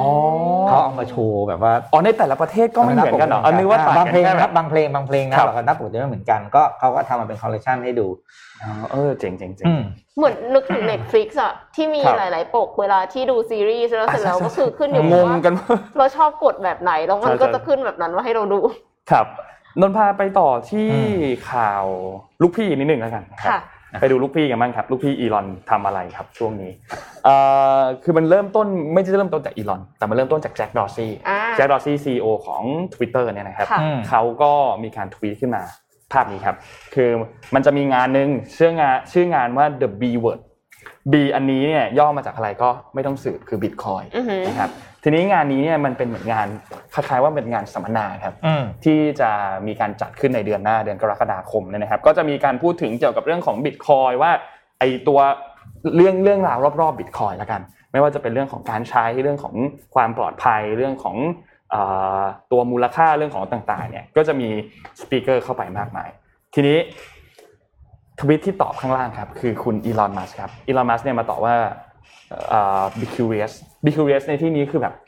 curious มันคือคำว่าสงสัยอะอืมมีตั้งคำถาม คือมีเป็นแบบการตั้งคำถามเกี่ยวกับบิตคอยอะไรอย่างนี้หรือเปล่าขอภาพถัดไปครับ แล้วก็อีลเอ่อแจ็คก็ถามว่า let's have the talk ก็คือให้ไปคุยกันหน่อยไหมล่ะอืมในงานนี้ แล้วอีลอนก็บอกว่า for the curious ก็คือสำหรับคนที่สงสัยเรื่องบิตคอยอะนะ available then ก็อะก็ได้ได้งั้น let's do it ก็คือเดี๋ยวเจอกัน เท่ากับว่า อีลอนมัสเนี่ยก็ตอบตกลงแล้วว่าจะไปเข้าร่วมงานนี้ด้วยนะครับแล้วก็แจ็คก็บอกว่าดัน will set up ก็คือโอเค เดี๋ยวเตรียมงานรอไว้ทำให้เป็นงานหนึ่งที่จับตามองได้เลยครับสำหรับเอ่อการพูดคุยอาจจะเป็นการโต้วาทีกันในเรื่องของอืมบิตคอยหรือเปล่าก็ไม่รู้เพราะว่าก่อนหน้านี้อีลอนมัสเองเนี่ยเขาก็ค่อนข้าง endorse บิตคอยน์เนาะแล้วก็ใช่ประกาศให้เทสลาเนี่ยรับซื้อคือซื้อรถเทสลาได้ด้วยด้วยตัวสกุลบิตคอยน์ด้วยค่ะแล้วก็มีการเทสลาเองก็ทำเบรกกำไรจากการใช่แล้วก็มีการขายเบรก Bitcoin ชั่วคราวด้วย แล้วก็นั่นแหละครับยังมีอีกหลายเรื่องมากที่เกี่ยวข้องกับคริปโตเคอเรนซีและเกี่ยวข้องกับตัวอีลอนมัสก์เองนะครับทำให้งานนี้เนี่ยเป็นงานที่น่าจับตามองมากว่าจะมีการโต้วาทีจะมีการสนทนากันหรือจะมีการสัมมนากันอย่างไร ที่เกี่ยวข้องกับบิตคอยน์ก็ใครที่เป็นคนที่ลงทุนบิตคอยน์อยู่ หรือว่าสนใจในคริปโตเคอเรนซีก็ลองจับตามองอันนี้ดูครับอืมในเดือนหน้าเดี๋ยวเราคงมาอัปเดตกันเรื่อยๆครับว่าถ้ามีงานจัดขึ้นแล้วเนี่ยอีลอนพูดถึงเรื่องอะไรบ้างครับซาโตชิหรือเปล่าอีลอนเนี่ย อืมนั่นน่ะสิ อยากรู้จังเลยว่าซาโตชิเนี่ยคือใครนะครับโอเคโลกก็ยังตามหาตัวอยู่ ครับ ค่ะ ไปต่อกันที่เรื่องเกษตรกรรมกันบ้างค่ะ ขอไฟล์ขึ้นมาค่ะดามที่สหรัฐอเมริกาค่ะเขามีมาตรการช่วยให้ชาวไร่ชาวสวนเนี่ย สามารถที่จะขายคาร์บอนเครดิตได้แล้วนะคะอืม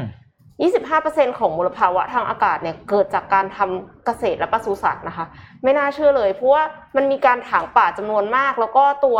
ตัวสัตว์เนี่ยโดยเฉพาะอย่างสหรัฐอเมริกาเนี่ยก็คือคือรับประทานเนื้อวัวกันเยอะเลี้ยงวัวกันเยอะใช่ไหมคะวัวเนี่ยก็ปล่อยคาร์บอนไดออกไซด์ผ่านของเสีย แล้วก็มีการใช้สารเคมีในปริมาณมากในเกษตรกรรมเนี่ยก็คือเป็นส่วนหนึ่งที่ทำให้เกิดมลภาวะทางอากาศเช่นเดียวกัน แต่ว่าคนไทยอาจจะทราบกันดีอยู่แล้วว่าการปลูกพืชหมุนเวียน คลุมหน้าดินแล้วก็ไถกลบแทนการใช้ปุ๋ยเคมีเนี่ยช่วยให้ดินอุดมสมบูรณ์ นอกจากนั้นก็ยังช่วยกักเก็บ ก๊าซคาร์บอนไดออกไซด์ไว้ในดิน ไม่ให้มันปล่อยออกมาสู่บรรยากาศได้อีกด้วยนะคะ สหรัฐอเมริกาเนี่ย ไม่ว่าจะเป็น General Mills หรือ PepsiCo ขอภาพถัดไปค่ะ ก็เริ่มสนับสนุนการปลูกพืชคลุมหน้าดินนะคะ ภาคเอกชนเนี่ยก็มีแล้วก็ภาครัฐเองก็มีเช่นเดียวกันค่ะ ขอภาพถัดไปค่ะอ่าแมริแลนด์ก็สนับสนุนนะคะ แคลิฟอร์เนียเองก็สนับสนุนค่ะ ถัดไปเลยค่ะ และนอกจากนั้นเนี่ยก็มีการขายคาร์บอนเครดิตได้ด้วยนะคะ แต่ว่าจะรู้ได้ยังไงว่าแต่ละไร่มีก๊าซคาร์บอนไดออกไซด์ที่ถูกกักเก็บไว้เท่าไหร่ นี่คือวิธีการของการนำตัวอย่างดินขึ้นมาค่ะ ก็คือเขาก็จะเสียบท่อลงไปเนาะครับแล้วเขาก็จะเก็บตัวอย่างดินขึ้นมา เสร็จแล้วเขาก็จะเอาดินบางส่วนเนี่ยไปเผาค่ะ เพื่อที่จะดูว่าคือเอา organic matter เอาแบบสารอินทรีย์อย่างอื่นออกไปก่อน แล้วเสร็จแล้วก็ดูว่าได้คาร์บอนไดออกไซด์เท่าไหร่พอได้คาร์บอนไดออกไซด์เท่าไหร่เนี่ยเขาก็ถือว่าสิ่งเนี้ยคือก็คือดินปริมาตรเท่าเนี้ยกักเก็บคาร์บอนไดออกไซด์ได้เท่านั้นอืมเพราะฉะนั้นก็คือก็คูณไปว่าไร่ของคุณอะมันอ่าใหญ่ขนาดไหน แต่ว่ามันต้องเก็บแบบ ไม่ใช่ว่าไร่หนึ่งเก็บแค่ที่เดียว ก็คือเขาก็จะเก็บเป็นจุดจุดจุดจุดจุดจุดซึ่งการเก็บตัวอย่างที่ตัวอย่างดินทั้งทั่วแปลงเนี่ย มันก็เป็นเรื่องที่ค่อนข้างยุ่งยาก แล้วก็แน่นอนว่ามีต้นทุนสูงนะคะ ใช้เวลาด้วยนะคะ กว่าจะทำ process ทั้งหมดนี่ถ้ามีข้อมูลจำนวนมากของที่ดินแปลงอื่นๆในบริเวณใกล้เคียงเนี่ยก็สามารถใช้ Big Data ค่ะ เพื่อที่จะคาดการณ์ปริมาณก๊าซคาร์บอนไดออกไซด์ที่กักเก็บอยู่ในดินของแต่ละรายได้อื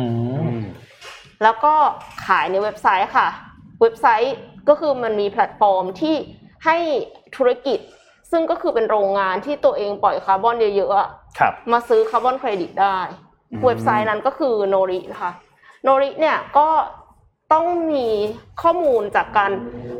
ติดตั้งอุปกรณ์วัดค่าต่างๆ ในพื้นที่ของในพื้นที่ของแต่ละไร่เนี่ยค่ะ แล้วก็กรอกข้อมูลจำนวนมากเข้าไป ข้อมูลเนี่ยค่อนข้างจะละเอียดนะแบบว่า ปลูกพืชอะไรเมื่อไหร่เก็บเกี่ยวเมื่อไหร่ปลูกอะไรต่อไถกบวันไหน ใช้สารเคมีอืมอะไรบ้างอืมอะไรเงี้ยคือ คือชาวไร่เขาก็บ่นเหมือนกันว่าแบบโหุยเหนื่อยมาก ยุบยับอืมยุบยับสุดๆนะคะ แล้วก็ราคาคาร์บอนเครดิตจะอยู่ที่ 15 ดอลลาร์ต่อตันค่ะ ซึ่งเจ้าของไร่ก็มีเจ้าของไร่คนหนึ่งที่เขาให้สัมภาษณ์ CNBC เนี่ยเขาก็ได้ขายได้เงินจำนวน 210,000 เหรียญสหรัฐสำหรับการเก็บคาร์บอนไดออกไซด์เป็นเวลา 5 ปี เขาเก็บได้ 14,000 เมตริกตันต่อตลอดระยะเวลา 5 ปีเนี่ยเทคนิคเนี่ยเขาเรียกว่า regenerative farming ซึ่งนอกจากจะขายได้ในเว็บไซต์ Nori ตะกี้แล้วยังมีเว็บไซต์ Indigo ที่รับซื้อคาร์บอนเครดิตอีกด้วยนะคะ ก็คือเหมือนกับมันก็เริ่มมีเพิ่มขึ้นมาเรื่อยๆ แล้วล่ะสตาร์ทอัพที่ทำธุรกิจนี้อะไรเงี้ยแล้ว m c k เคนซี่เองอะค่ะภาพถัดไปค่ะ ก็คาดการณ์ว่าตลาดคาร์บอนเครดิตเนี่ย จะเติบโตอย่างรวดเร็วจนมีมูลค่าสูงถึง 50,000 ล้านเหรียญสหรัฐในอีก 9 ปีข้างหน้าอืมคือมันมีธุรกิจจำนวนมากที่อาจจะปรับตัวยากครับอืมก็ต้องมาซื้อ ก็ต้องซื้อคาร์บอนเครดิตแทนนะคะ และโจไบเดนเองค่ะ ประธานาธิบดีสหรัฐอเมริกาเนี่ย ก็จะจ่ายเงินสนับสนุน หมายถึงว่ารัฐบาลจะจ่ายเงินสนับสนุนการกักเก็บคาร์บอนไดออกไซด์ไว้ในดินเช่นเดียวกันค่ะ แต่ว่าการขายคาร์บอนเครดิตเนี่ยยังไม่เป็นที่แพร่หลายในสหรัฐอเมริกานะคะ มีเพียงแค่หนึ่งเปอร์เซ็นต์ของฟาร์มที่ที่มีการวัดคาร์บอนเครดิตขายคาร์บอนเครดิตเนี่ยเพราะว่ามันต้องใช้ต้นทุนสูงในการติดตั้งอุปกรณ์ คิดดูว่าจะต้องมีเซ็นเซอร์มากมายก่ายกอง แล้วก็ต้องมีการวัดดินอืมอืมการที่เราจะดูว่าตกลงดิน มันกักเก็บคาร์บอนจริงหรือเปล่าทำตามนโยบายจริงหรือเปล่าเนี่ย ต้องจ้าง auditor นะคะ ต้องมี auditor เช่นเดียวกัน อย่างฟาร์มที่บอกว่าขายไปได้สองแสนหนึ่งหมื่นเหรียญแล้วเนี่ยเขาก็ต้องจ้าง auditor ตอนที่จ้าง auditor ก็เสียตังค์ไปสี่พันเหรียญอืมันก็คือเล็กน้อยนะก็ให้ถ้าเทียบกันกับการลงทุนสิ่งที่ได้ แต่ว่าตอนแรกเลยอะเขาก็จะรู้สึกว่าเขามันต้องลงทุนเยอะะอ่าแล้วสิ่สี่งพันนี่มันต่อปีป่ะหรือว่าครั้งเดียวเขาพูดว่าสี่พันเฉยๆก็เลยอ๋อคิดว่าน่าจะโอเคครั้งแรกอ่าค่ะ แต่ว่าเหมือนกับต้องตรวจทุกสามปีหรือยังไงไม่แน่ใจด้วย อาจจะไม่ได้ต่อปีแต่ต่อสามปี สิ่งที่เอ็มเพิ่งจะรู้เนี่ยก็คือชาวนาชาวไร่ชาวนาในสหรัฐเขาไม่ใช่เจ้าของที่ดินสี่สิบเปอร์เซ็นเนี่ยเป็นที่ดินที่ดินที่เช่ามาค่ะอืมดังนั้นเนี่ยในหลาย ๆ ครั้งเขาก็ไม่ได้ได้เซ็นสัญญาระยะเวลายาวนานขนาดนั้น ในขณะที่การที่จะขายคาร์บอนเครดิตที่โนริเนี่ยจะต้องเซ็นสัญญาก็ถึง ก็คือสิบปีอะค่ะ ครับ ว่าจะแบบมีการไถกลบตลอด คือแทนที่จะปล่อยให้หน้าดินมันรกร้างว่างเปล่า แล้วเขาบอกว่าเจ้าของที่บางคนอะเขาก็ไม่ชอบให้มันรกรุงรัง อืม เพราะฉะนั้นเขาก็เลยไม่ได้อยากให้ปลูกพืชหมุนเวียนและไถกลบเขาก็อยากให้มันแบบเป็นที่ดินเปล่าๆมากกว่า ดังนั้นมันก็เลยมีอุปสรรคอยู่ ก็คือมีชาวชาวไร่เนี่ยเพียงแค่หนึ่งเปอร์เซ็นเท่านั้นเองเนาะที่ใช้สิ่งแบบ ทำ regenerative farming แล้วก็ขายคาร์บอนเครดิตอยู่อะค่ะ แต่ว่าเอ็มนำเรื่องนี้มาเล่าเพราะว่าคิดว่ามันน่าสนใจ ประเทศเราเนี่ยประชากรเรา 50%ทำเกษตรกรรมอืมแล้วก็ชาวไร่ชาวนาจำนวนมากก็เป็นเจ้าของที่ดินอยู่แล้ว แม้ว่าอาจจะไม่ได้แปลงใหญ่เท่าที่สหรัฐอเมริกานะคะ แต่ว่าถ้าภาครัฐสนับสนุนจ่ายเงินค่าคาร์บอนเครดิตให้กับชาวนา ก็อาจจะเพิ่มจำนวนการปลูกพืชหมุนเวียน ลดการปล่อยก๊าซเรือนกระจก แล้วก็อาจจะพอบรรเทาภาวะโลกร้อนได้บ้าง แน่นอนว่ามันอืมคงเทียบกันไม่ได้กับการที่ เหมือนกับเอ่อโรงไฟฟ้าถ่านหินอืมหรืออะไรปล่อยเนาะแต่ว่าอย่างน้อยก็คือทำในแต่ส่วนถ้าที่ที่ดินทำทั้งหมดได้มาได้ทำไม่น้อยนะถ้าเอาที่ดินที่เลี้ยงสัตว์ด้วยไม่น้อยนะอือืมมค่ะ เพราะว่าถ้าเลี้ยงสัตว์เนี่ยเขาจะใช้วิธีว่าให้ย้ายสัตว์ไปไปอืมในที่อื่น ๆ เพื่อที่จะให้พืชเนี่ยมีโอกาสได้เติบโตได้เติบโตในตรงนั้นขึ้นมาด้วยนะคะก็ทางนี้ชาวไร่ทั้งสองคนที่ให้สัมภาษณ์กับ CNBC เนี่ยก็ตั้งข้อสังเกตว่า regenerative farming เนี่ยจะประสบความสำเร็จในวงกว้างก็ต่อเมื่อตัวผู้บริโภคเองค่ะ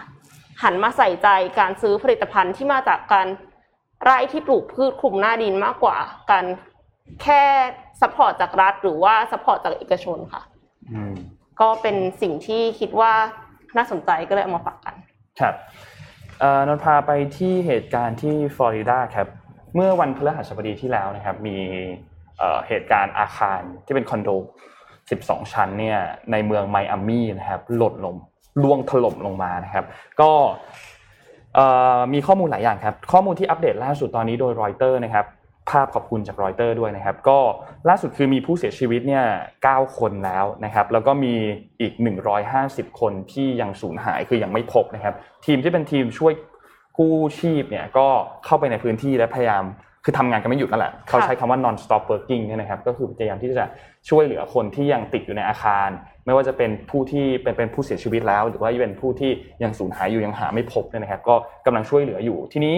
มันมีอันหนึงที่น่าสนใจครับ อ๋อทีมช่วยเหลือเนี่ยมีมาจากทั้งเม็กซิโก แล้วก็มาจากทั้งอิสราเอลนะครับที่เข้าไปเพื่อที่จะช่วยหาผู้ที่ยังรอดชีวิตอยู่เนี่ยนะครับ ทีนี้มันมีรายงานอันหนึ่งครับในปี 2018 ครับ รายงานอันนี้เป็นเป็นรายงานของ วิศวกรที่ปรึกษาการก่อสร้างอาคารที่ชื่อว่า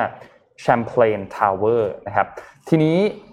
รายงานอันนี้เนี่ยนำถูกนำมาเผยแพร่โดยแฟรงค์โมราบิโตนะครับซึ่งเป็นวิศวกรเนี่ยเขาระบุว่าในปี 2018 เนี่ยได้มีการเข้าไปตรวจสอบที่อาคารนี้แล้ว อาคารนี้อายุ 40 ปีนะครับอืมแล้วก็เข้าไปตรวจสอบแล้ว แล้วก็พบว่ามีปัญหาอันนึงในเรื่องของการระบายน้ำซึ่งเขาบอกว่าปัญหาอันนี้เนี่ยเป็นปัญหาที่ มันเกิดจากการผิดพลาดทำให้น้ำเนี่ยไม่ไหลออกไปจากบริเวณฐานของตัวอาคาร เขาก็มีการ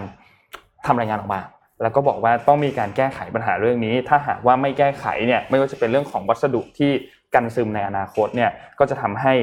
การเสื่อมสภาพของคอนกรีตเนี่ยขยายขอบเขตออกไป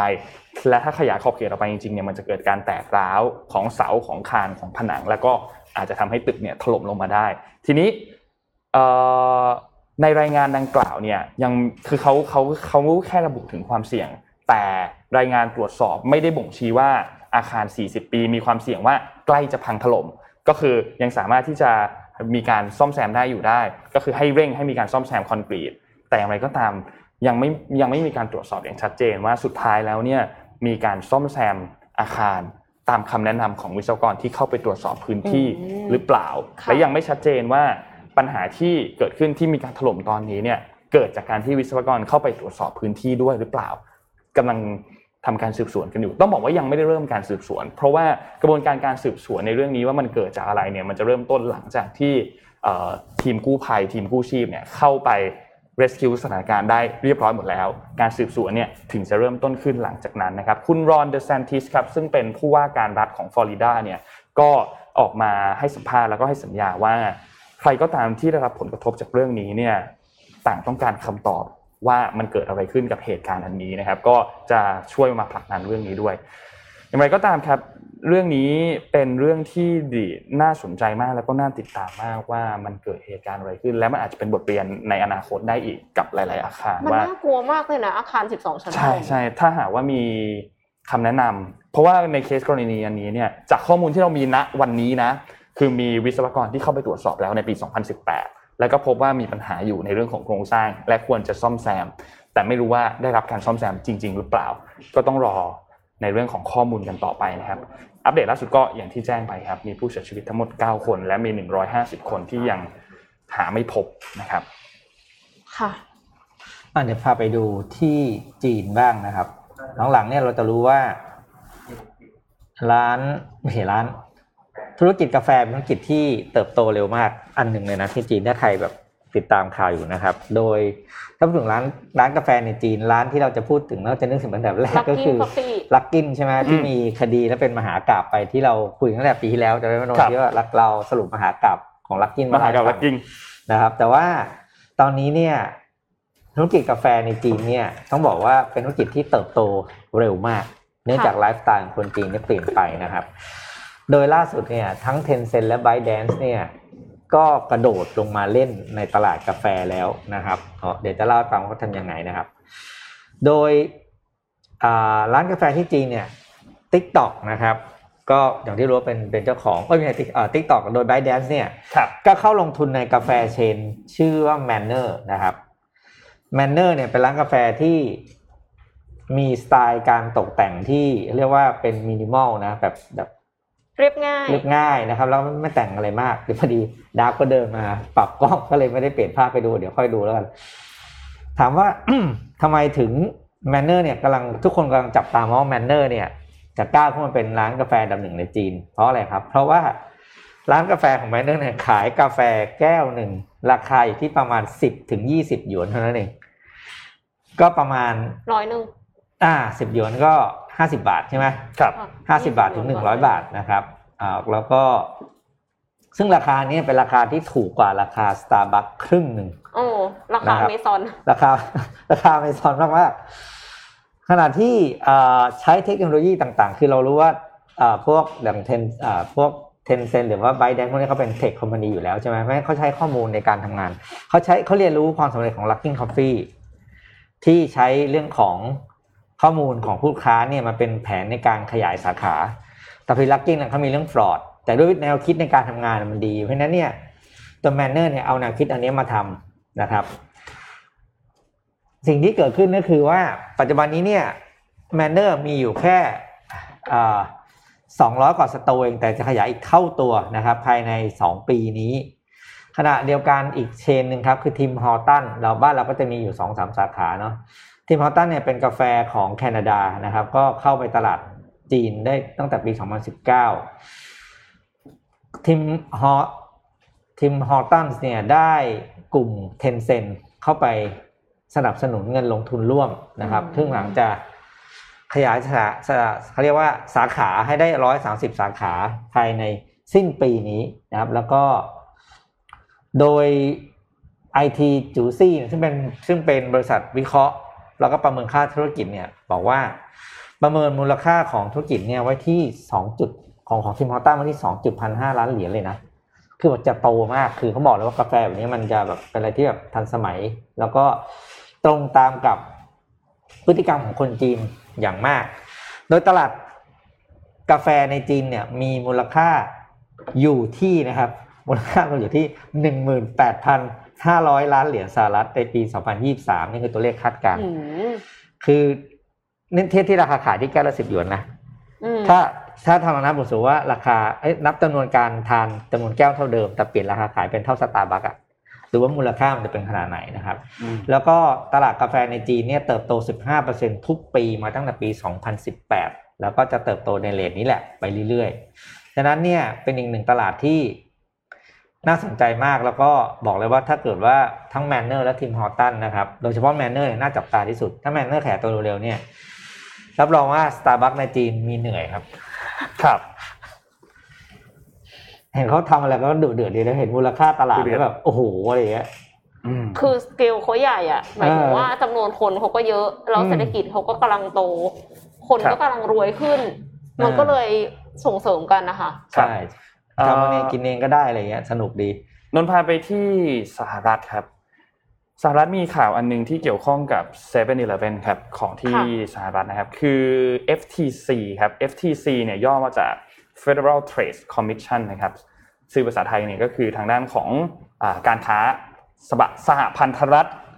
ของสหรัฐอเมริกา ก็คืออมพูดถึงว่าควบคุมเกี่ยวกับเรื่องของการค้านั่นแหละนะครับ ได้มีการออกคำสั่งครับให้7 e เ e ่ e เนี่ย ทำการขายธุรกิจร้านสะดวกซื้อในปั๊มน้ำมัน ที่ได้มาจากการเข้าซื้อกิจการของ Speedway ซึ่งเป็นเครือข่ายร้านสะดวกซื้อในเอ่อสถานีปั๊มน้ำมันอือหือซึ่งมีทั้งหมดเนี่ย 293 สาขาต้องขายออกค่ะเพื่อป้องกันการผูกขาดทางการค้าอ๋อนะครับคือก่อนหน้านี้เนี่ยเซเว่นเดลเเนี่ยได้ทำการเข้าซื้อกิจการของ Speedway นะครับซึ่งก็เป็นร้านสะดวกซื้ออย่างที่เราเล่าให้ฟังนั่นแหละแล้ว พบว่ามันอาจมันกำลังที่จะเกินเปอร์เซ็นต์ของ antitrust ก็คือการผูกขาดทางการค้าทางด้าน FCC ก็เลยออกมาบังคับ ให้ต้องมีการขายตัวธุรกิจอันนี้ให้กับธุรกิจคนอื่นนั่นแหละเพื่อที่ลดการผูกขาดทางการค้า ซึ่งคำสั่งดังกล่าวเนี่ยมีเมื่อวันศุกร์ที่ผ่านมาครับ โดย FTC เนี่ยเขากังวลว่าการเข้าซื้อกิจการของ Speedway โดย7 e เ e ่ e อเนี่ยอาจจะทำให้เกิดการผูกขาดเกิดขึ้น และก็จะมีการตรวจสอบ แม้ว่า คำสั่งอันนี้เนี่ยคือพอออกมาปุ๊บเซเว่นก็มีการขายบางสาขาออกไปแล้วนะครับแต่อย่างไรก็ตามเนี่ยก็ต้องมีการตรวจสอบว่าในอนาคตเซเว่นจะมีการเข้าซื้อกิจการที่เกี่ยวข้องกับร้านสะดวกซื้ออีกหรือเปล่า ก็ต้องตรวจสอบให้มีความโปร่งใสในเรื่องนี้ต่อไปนะครับในช่วงที่ผ่านมาเนี่ยบริษัทแม่ของ7 e เ e ่ e อที่ซึ่งอยู่ที่โตเกียวประเทศญี่ปุ่นเนี่ยนะครับมีการเข้าซื้อกิจการจาก Speedway มูลค่าเนี่ยคือ 21,000 ล้านดอลลาร์สหรัฐ นะครับทำให้7 e เ e ่ e เนี่ยขึ้นมาเป็นเจ้าตลาดธุรกิจร้านสะดวกซื้อในสหรัฐและแคนาดา โดยจำนวนสาขารวมกันทั้งหมดเนี่ยคือ 14,000 สาขานะครับ โดยภายใต้คำสั่งอันนี้ก็อย่างที่บอกครับต้องมีการบังคับขายที่เกิดขึ้น ก็ไม่ว่าจะขายให้กับ Annabelle Oil แล้วก็ขายให้กับ Cross America Partner แล้วก็ขายให้กับ Jackson Food Store นะครับรวมแล้วทั้งหมด 293 สาขาครับ เรื่องของ antitrust ในต่างประเทศเนี่ยเขา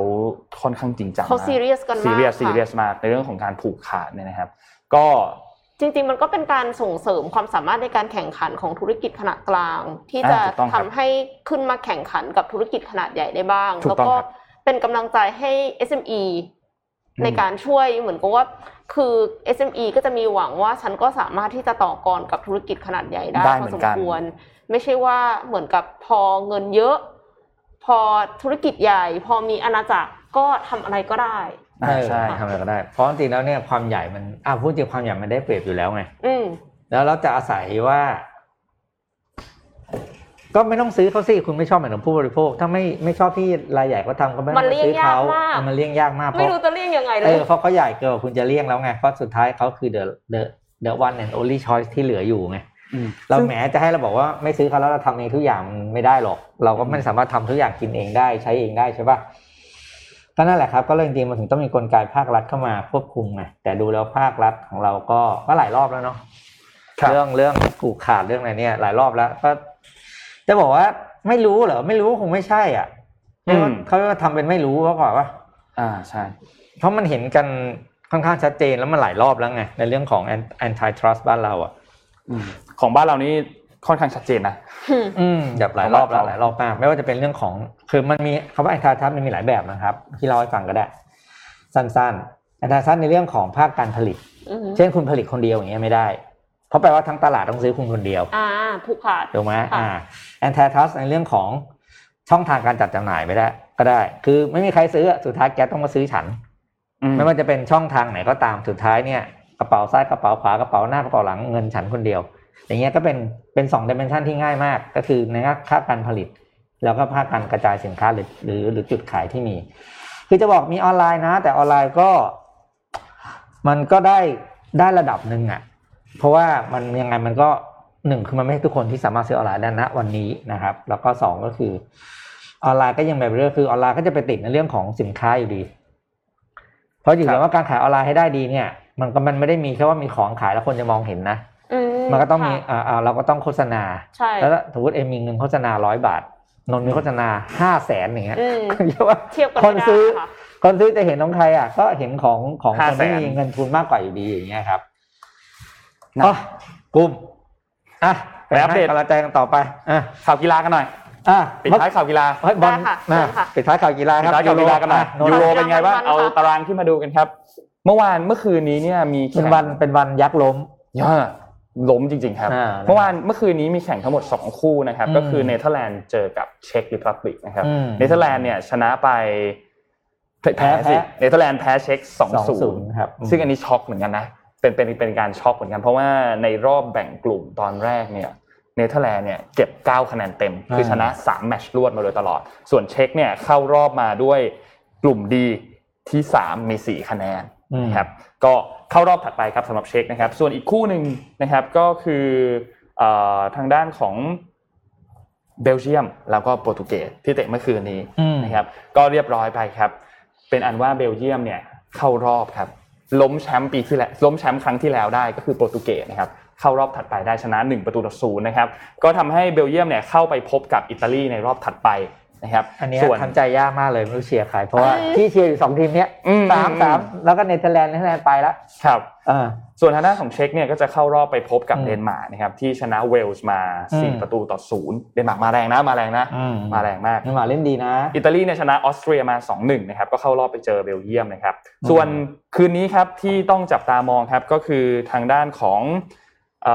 อเดี๋ยวนะคืนนี้มี2คู่นะครับทีนี้มีห้าห้าโมทุ่งมเย็น ห้าทุ่มเนี่ยมีโครเอเชียกับสเปนห้าทุ่มใช่ไหมห้าทุ่มอันเนี้ยในในอ่าในกราฟนี้เนี่ยเป็นเวลาไทยเอ้ยเวลาบ้านเขาเวลาของยูยูเคที่อังอ่ากฤษเวลายุโรปอืมส่วนเวลาไทยเนี่ยคือห้าทุ่มคือโครเอเชียเจอกับสเปนนะครับแล้วก็ตอนตีสองนะครับคือฝรั่งเศสเจอกับสวิตสวิตเซอร์เซอร์แลแลนนด์ด์นะครับก็จะ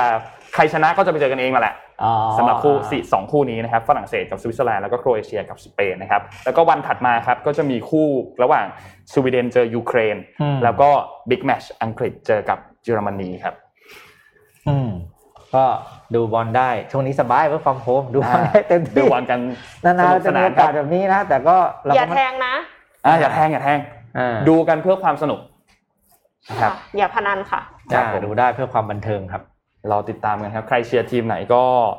เอาใจช่วยครับ นนท์อ่าเชียร์อังกฤษครับ เจอเยอรมันอาจจะยากนิดนึงแต่ก็นั่นแหละครับ เชียร์กันต่อไปครับ วันนี้น่าจะครบถ้วนค่ะน่าจะครบถ้วนนะครับพรุ่งนี้เนี่ยเราหยุดหนึ่งวันนะครับในวันอังคารนะครับ เพราะว่าทีมงานเนี่ยจะไปรับการฉีดวัคซีนกันในวันนี้ค่ะนะครับในช่วงบ่ายก็คาดว่าอาจจะมีอาการมีไข้มีอะไรต่างๆพรุ่งนี้เราก็เลยขอหยุดหนึ่งวัน เพื่อให้ทีมงานเนี่ยพักผ่อน หลังจากรับวัคซีนนะครับแล้วก็กลับมาเจอกันอีกครั้งหนึ่งเนี่ยในวันพุธนะครับวันนี้ขอบคุณสปอนเซอร์นะครับขอบคุณ t o c a d e r o Time นะครับผู้แทนจำหน่ายนาฬิกา Oris Swiss Mechanical นะครับตอนนี้เนี่ยใครที่เป็นแฟนคลับของ Oris เนี่ยอยากให้ไปดูงานที่สยามพารากอนด้วย เขามีคอลเลกชันใหม่ๆนะครับเป็น Oris Lover เนี่ยก็เข้าไปดูกันได้เลยจัดจนถึงวันที่ 18 กรกฎาคมนี้เลยนะครับนอกจากนี้ครับขอบคุณ SCB ครับผู้สนับสนุนแสนใจดีของเรานะครับช่วงนี้เนี่ย โรบินทูดอาหารเยอะมากนะอืมแล้วร้านอาหารที่เข้ามาใหม่ๆเนี่ย เพียบค่ะนะครับก็ใครที่สนใจหิว ก็เข้าไปสั่งช่วยร้านอาหารค่ะช่วยไม่ร้านเก็บอาหาร GP เนอะไม่เก็บ GP เลยสักบาทเดียวนะครับก็อยู่กับเรานานๆนะครับ SCB แล้วก็ใครสนใจข้อมูลดีๆมีการวิเคราะห์ข้อมูลทางเศรษฐกิจ อย่างแน่นๆเนี่ยเข้าไปดูข้อมูลที่ SCB EIC ได้นะครับ ขอบคุณ AIS Business 5G Your Trusted Smart Digital Partner นะครับลูกค้าใหม่ของเรา AIS เนี่ยก็อยู่คู่กับคนไทยมาอย่างยาวนานเนาะแล้วก็ไม่แน่ใจว่า Disney Plus Hot- Hotstar ที่เปิดตัวกับมีมีเขาเรียกว่ามีดีลพิเศษกับ AIS เนี่ยที่เหลือ 35 บาทต่อเดือนยังไม่รู้ว่าหมดเขตรับสมัครไปหรือยังก็ผลเมื่อวานอ๋อหมดไปรู้สึแล้กจะวหมดเมื่อวานนะครับหมดไปแล้วหมดไปแล้วใช่ไหมคแต่รับว่าก็ลองเข้าไปดูของเว็บของเอสละกันเผื่ออาจจะขยายเวลาต่อครับอันนี้ ใครที่ติดตามก็รอดูครับวันที่ 30 นี้จะได้ดูกันแล้วนะครับอืมอืมและสุดท้ายครับขอบคุณลูกค้าท่านใหม่ครับดีน่ากาบ้านนมถั่วเหลืองจมูกข้าวญี่ปุ่นนะครับ ก็ได้สมองดีจำเก่งขึ้นได้อีกดื่มดีน่ากาบ้าทุกวันนะครับ มีหลายรสชาติมากและมีหลายสูตรเอ้ยมีมีหลายสูตรไม่ใช่หลายรสชาติมีทั้งสูตรปกติสูตรน้ำตาลน้อยนะครับ ใครที่ลดน้ำหนักอยู่ก็สามารถทานได้เช่นเดียวกัน และนอกจากนี้เนี่ยคือตอนนี้เรามีแฟนเพจที่ของ Mission to the Moon เนี่ยเราเปิดให้ร้านอาหารเนี่ยเข้ามา แนะนำร้านอาหารฝากร้านได้เข้ามาฝากร้านได้นะครับ คิดว่านี่น่าจะเป็นหนึ่งในช่องทางที่เราช่วยได้ ใครที่ใครที่หิวหรือใครที่อยากสนับสนุนร้านอาหารต่างๆเนี่ยเข้าไปดูกันได้เดี๋ยวดาบทิ้งโพสต์ไว้ให้ในคอมเมนต์นะครับ ก็นี่จะแนะนำอย่างนี้ เวลาฝากร้านแบบเนี้ยให้ฝากเป็นลิงก์อ่าอืมแล้วจะเข้าได้มากดเข้าไปดูได้เลยเอ่อพี่ก็เพิ่งเขียนที่เพจไป แล้วก็ก็มีหลายคนเข้ามาคือแคปหน้าจอเฟซตัวเองอะเข้ามาอืมแล้วก็เป็นรูปมาแปะ อันนี้อันนี้หมองจริงคือ เราก็ซื้อยากอะเอใช่อใช่คือเรานึกออกไหมครับว่าเวลาเราจะฝากร้านเรื่องเนี้ยเราต้องทำตัวเราให้ซื้อง่ายที่สุดครับค่ะมันก็เลยก็เลยฝากบอกทุกท่านเวลาจะไปแปะฝากร้านใครอะอย่าอย่าแคปหน้าจอนึกออกใช่ไหมแคปหน้าจอแล้วไปอืมแปะแค่นั้นแล้วก็มันต้องไปเซิร์ชต่อมันเอจะากอยอะไรนิดนึงเงี้ยอันเนี้ยเอานี้มันจะเขาทำไปให้เสิร์ชการไปซื้อไม่สะดวกครับไปอันเจนี้อธุรกิจคู่แข่งที่ใกล้เคียงเออตัดหน้าไปเลยคนนี้แย่เลยอย่างเงี้ยเพราะฉะนั้นทำตัวเองให้ง่ายที่สุดคือมีลิงก์แล้วก็รูปประกอบครับก็ยังดี นะครับจะได้นี่พี่ปิ๊กล็อกดาวน์ครัวบ้านตัวเองแล้วนะคเรียบร้อยครับซื้ออย่างเดียวก็ซื้อครับผมเท่าที่ซื้อได้เนาะเราก็เอาใจช่วยครับ เราช่วยอันไหนได้เนี่ยเราก็อยากช่วยแล้วก็ถ้าคิดว่าทางมิชชั่น to the moon ช่วยอะไรได้อีกเนี่ยคุณลองอืมส่งไอเดียเข้ามาค่ะเพราะว่าเราก็จะพยายามหาทางเพื่อที่จะช่วยผู้ประกอบการทุกท่านให้สู้ให้ให้รอดไปกับวิกฤตครั้งนี้ให้ได้มากที่สุดนะครับ เราต้อง แล้วก็เห็นว่าไม่ใช่แค่ Mission to the Moon นะ หลายๆคนก็ให้ฝากถูกต้องร้านใช่นะคือแบบผมคิดว่าช่วงนี้คือของเป็นประเทศไทยประเทศที่ประชาชนช่วยเหลือกันเองมากสุดในโลกจริงแล้วค่ะนะครับ คือเพราะในในในช่วงเวลาลำบากนะครับเราก็จะเลยเห็นว่าเออคนไหนที่ยังห่วงใยกันเนี่ยก็อืมช่วยช่วยๆประคองกันไป ไม่มีใครแล้วช่วยกันแล้วก็ก็สู้ไปด้วยกันนะครับไม่มีใครช่วยเราก็ต้องช่วยกันเองกันก่อนครับอืมค่ะช่วยกันเองช่วยเจ๊กันจเองก็รับรับซื้อวัวัตตถุถุดิดิบบนะคะคาดว่าเจ๊จงจะสายไหมไปแล้ววันนี้ ครับอืมครับสุดท้ายครับขอบคุณท่านผู้ฟังทุกทุกช่องทางนะครับ ที่รับฟัง Mission Daily Report อยู่นะช่วงเวลานี้นะครับ ก็เอาใจช่วยเป็นกำลังใจให้ทุก ๆ ท่านรวมถึงบุคลากรทางการแพทย์ด้วยนะครับ หวังว่าพวกเราเนี่ยจะผ่านไปได้ด้วยกันนะครับพรุ่งนี้เราไม่พบกันเราพบกันอีกครั้งหนึ่งวันพุธนะครับ เราสามคนลาไปก่อนครับ สวัสดีครับ สวัสดีค่ะ Mission Daily Report